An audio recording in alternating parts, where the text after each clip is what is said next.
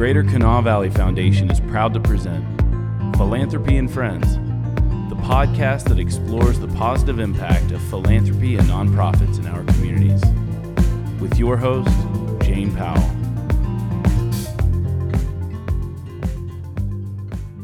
Hi, welcome to Community Connections. My name is Jane Powell. This is a show brought to you by the Greater Kanawha Valley Foundation focusing on community involvement. Today, my guest is Michael Tierney, Executive Director and founder of Step by Step of West Virginia. Michael, I'm so glad you're here today. Well, thank you for having me. Thanks. And we're going to learn about Step by Step and everything that's happened in the last few years. So let's just jump right in. Tell me about it. Well, Step by Step is a community education and leadership nonprofit. Uh, started 31 years ago as a writing and leadership group with young people in foster care um, who wanted their voices to be heard. So we produced story anthologies, uh, theater pieces. Before Dan Cady had um, SIAC, um, he worked with us and our kids on doing plays and testifying at the legislature. And about 25 years ago, we looked to focus in on how to work with communities to have enough support for their children so they wouldn't end up in the child welfare system. Mm-hmm. And that's when we developed the West Virginia Dreamers program. And that was inspired in part by a neighbor of mine on Big Ugly Creek in southern Lincoln County who made the comment, um, the problem around here is they don't teach you how to dream. wow. And we thought about that and thought about how could we work with kids and families to uh, be able to feel that they were capable of anything, that their children could explore a range of possible futures. So we set about working on developing safe spaces. So we have run after school programs and summer programs continuously year round at the Big Ugly Community Center since uh, January of 1996. And then now we're across three counties, uh, Lincoln, Logan, and Kanawha County. And in particular, our work has expanded in Kanawha County the last few years so that we work primarily with housing developments, but also have a growing presence on the west side where we partner with Risen City Church and we'll be opening a teen center um, in uh, mid-December. So really the goal is with the Dreamers program to meet them when they're in elementary school and then follow them all the way through even earlier than that because our sites have a lot of community events and uh, so we'll get to know the kids in early childhood. Some of our sites have been able to add toddler programs in the summer. Wow. Any of our, we have Saturday arts programs. Uh, anytime we have an event, we have uh, really fun childcare so the parents can focus and guardians can focus on things and they know that their kids are well taken care of. So we have our eyes set for them. And then in, in terms of how we develop staffing, I like to say you identify a leader by seeing who looks after other people's kids on the playground or at a community gathering as well as their own. Mm-hmm. And you notice that and you say, would you like to volunteer with our after school program? Would you like to be a part-time staff member? Would you like to be an AmeriCorps mentor or would you like to work in a summer program? And virtually all of our staff across the counties in major positions have come up through that, uh, that initial community involvement, whether it was as a youth or a parent or grandparent. And then many of them have been involved with national service, and then uh, that's how we grow our full-time staff. Wow. So when um, you're meeting them in the elementary, elementary age, I should say, elementary school age, mm-hmm. um, what I just learned is you are part of their school day as well as providing after-school care. Yes, with our mentoring program, uh, we have a major initiative called Strengths Core, mm-hmm. and the idea is to focus on helping kids develop their strengths and identify that they have strengths and communicating that to their parents, their guardians, their teachers. The number of times over the last three decades that I've heard a teacher say at a community event, how did you get that out of that kid? And we just kind of point out it was there all the time, right. but in the more intimate settings of after school and summer programs, we get to know them a little better. Mm-hmm. So um, the way we work during the school day, both our AmeriCorps and we also partner with Education Alliance that has a wonderful AmeriCorps program, and mm-hmm. that's primarily our grade school mentors. Um, the mentors will be paired one-to-one with kids, and they will work with them during the school day. They'll help them with classes they're having difficulty, they'll have lunch, they'll be that additional caring adult in their lives when their own families may be too hard pressed to pay a whole lot of attention to them. Mm-hmm. uh, that can give that extra attention. And then they follow the kids and encourage them to attend our after school programs. Wow, really nice. Um, and then as they move into after school, which I've had a chance to visit an after school program that you manage, and um, it's quite amazing. But I know that they're given um, a snack and time to, to burn off some energy, as well as one-on-one attention after school. Well, and actually, they also get a full supper. We have Oh, two wow. meals in the after-school program. In the summer, we have breakfast and lunch, and then an additional snack. Uh, our focus there, the Dreamers part of it, is how to work with kids to explore things they're excited about. And we do that through a couple of things. The one-to-one attention, having people really ask them what they're interested in, seeing a spark about something and trying to arrange uh, individual or small group activity. We also have something we call the hashtag Achieve Learning Contract, which is named, the idea of it was from a high school student in Chapmanville uh, who made the comment, only the super achievers ever get recognized. And so we designed this, we work with the kids at a very young age, all the way through high school, to identify short-term goals over a summer or a semester. And they work on that. And then, you know, it may be the multiplication tables they missed because they were sick um, a lot or their families moved around. Or it may be juggling. We don't really care. We, we always try and have something that has an academic focus, but also something they just want to explore. And the point is for them to gain confidence in themselves as learners. Um, 99% of our kids are very low income. Housing develops up here in Charleston, uh, very economically challenged communities in Lincoln and Logan County.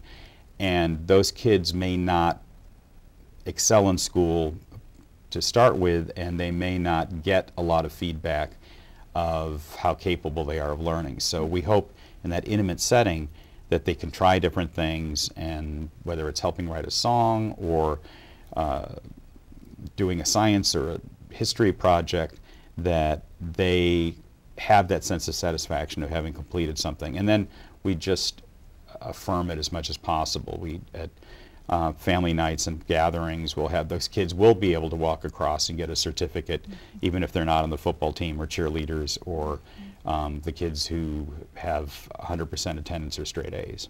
Right, and they get a hashtag. Well, the hashtag part was um, Facebook is blocked in schools. At that time point, Twitter wasn't, and then she graduated, and we never quite figured out how to do that. But we would like to do that at some point. I love that.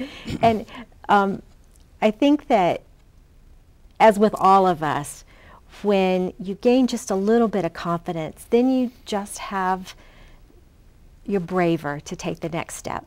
I think that is the number one transferable skill that we need to develop with kids. If they have that moment, that spark, I did this, then the next time they're asked to try something, or the next time they flop at something, they'll have a sense, well, I can try that again. And if they don't have that experience and it's not affirmed because families are too pressed and too tired to do that, um, and teachers have large classrooms and are burnout from the sheer amount of trauma that's coming in uh, with the kids to schools. Um, I've heard superintendents say that we're not just worried about a lost generation of parents and then the ripple effect with their kids, we're also losing a generation of teachers because they are not prepared uh, for the kinds of difficulties these kids are facing. One of our counties, uh, well, we have uh, our mentoring program in one county, you have 270 kids in it, and 11 of those kids have lost a parent this school year alone. Wow. So we're averaging one parent dying a week um, with this crisis. And that's, uh, that's what teachers are facing with huge numbers of kids. And after school and summer, we have a more intimate setting and we kind of can wrap around that TLC. And certainly the one-to-one, that's the other piece. I mean, the confidence in themselves as learners and uh, the knowledge that they are loved, which they feel from their parents.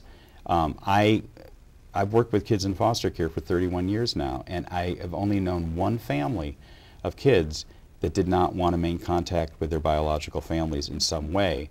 But that in and of itself is not always enough given the kind of pressures some of our families are facing. And, you know, we have kids that may go, we have kids that are living with their landlords because they're the most stable people in their lives. Mm-hmm. So through a mentoring program such as our Strengths Corps or Education Alliances program, we have the opportunity to make sure, no matter what disruptions are going on in their lives, that there are those caring, consistent adults, and there's that sense of home that they can have in the more intimate setting of an after school or a summer program. Mm-hmm.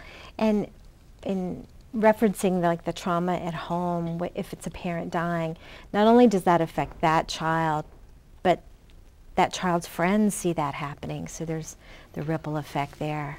What is devastating is that it's become the new normal. People expect that to happen in their communities.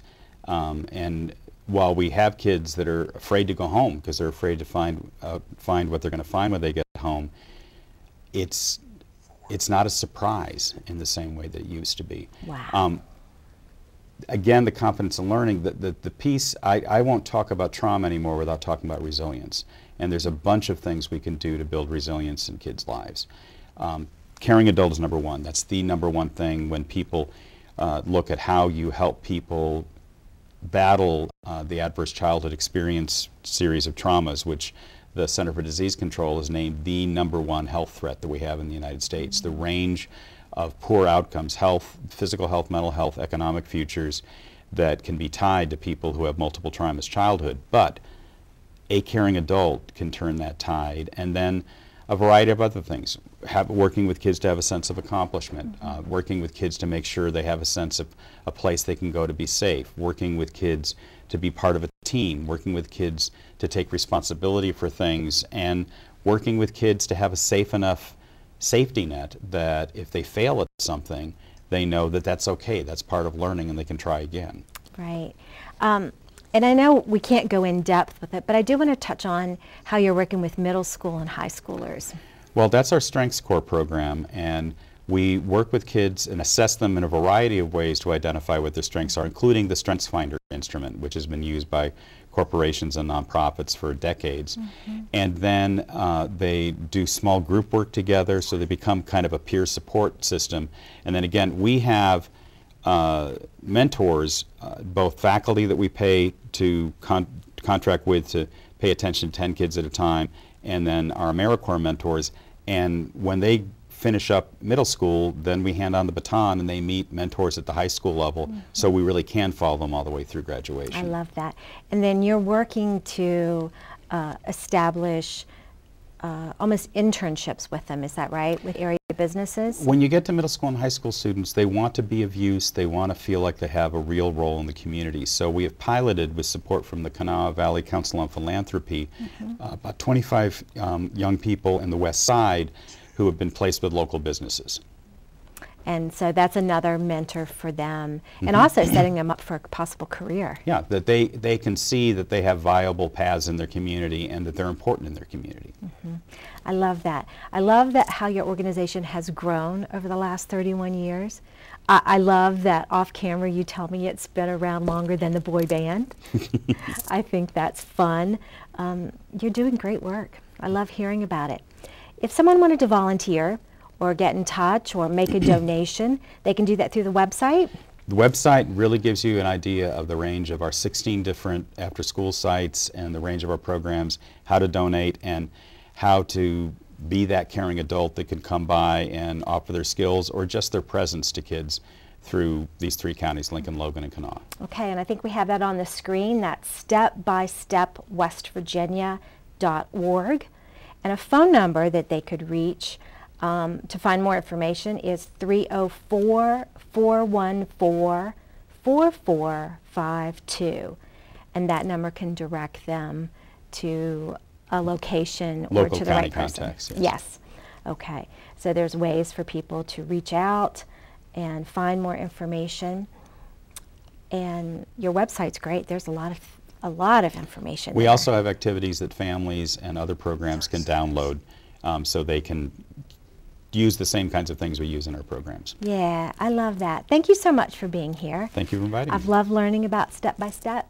Thank you all so much for joining us. This has been Community Connections brought to you by the Greater Kanawha Valley Foundation. We'll see you next time. For more info on the Greater Kanawha Valley Foundation, visit us online at tgkvf.org.